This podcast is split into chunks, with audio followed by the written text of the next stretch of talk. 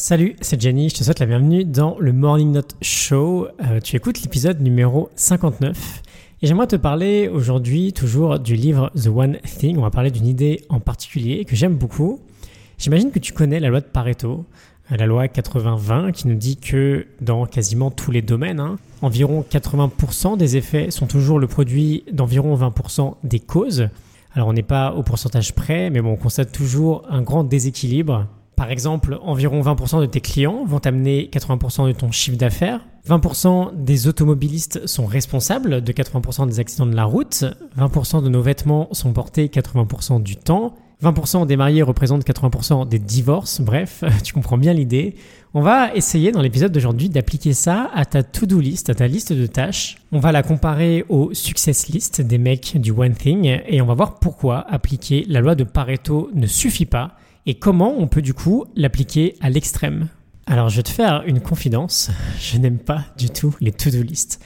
On a tendance à y mettre tout ce qu'on aimerait faire et trop souvent cette histoire de liste, bah, ça se transforme en une sorte de puits sans fond parce qu'on ne fait qu'ajouter des tâches dessus et ça n'a plus aucun sens finalement, ça devient ridicule de vouloir réussir à tout caser dans une seule journée.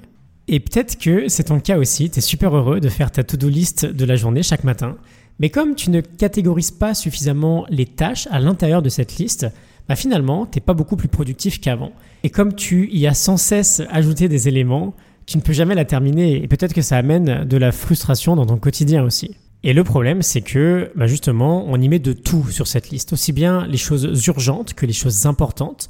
On met tout au même niveau et l'erreur, elle vient de là. Alors, ça fait toi une personne occupée et ça t'apporte peut-être de la satisfaction d'être occupé, mais en aucun cas, ça fait de toi une personne efficace. Être occupé ne veut pas dire que tu avances concrètement dans ton business. Et donc, ce qu'on va faire, c'est qu'on va supprimer cette idée de to-do list avec toutes ces choses que l'on pourrait faire et que l'on devrait faire, et on va les transformer en success list. C'est-à-dire qu'on va garder uniquement l'essentiel.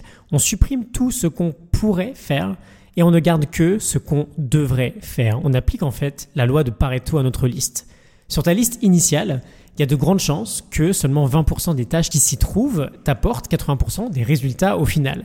Donc dans un premier temps, on ne va garder que ces 20%-là. Et on va même aller encore plus loin, on va appliquer la loi de Pareto à la loi de Pareto, et on va prendre 20% de nos 20%.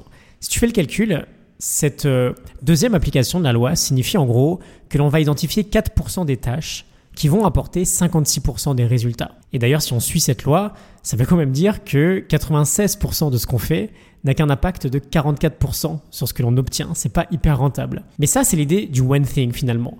Sur une liste de 25 tâches, identifie la seule qui aura l'impact le plus énorme. Cette tâche, c'est notre prochain domino à faire tomber et notre seul objectif de la journée devrait être justement de le faire tomber. Et celui-ci, pas tous les autres qui sont bien moins importants. Je te laisse méditer là-dessus euh, et surtout je te laisse appliquer ça à ta to-do list, à ta liste de tâches dès demain matin. La morning note du livre The One Thing de Gary Keller et Jay Papazan est en description. Je te retrouve demain pour un nouvel épisode. Je te souhaite une excellente journée. À demain. Salut.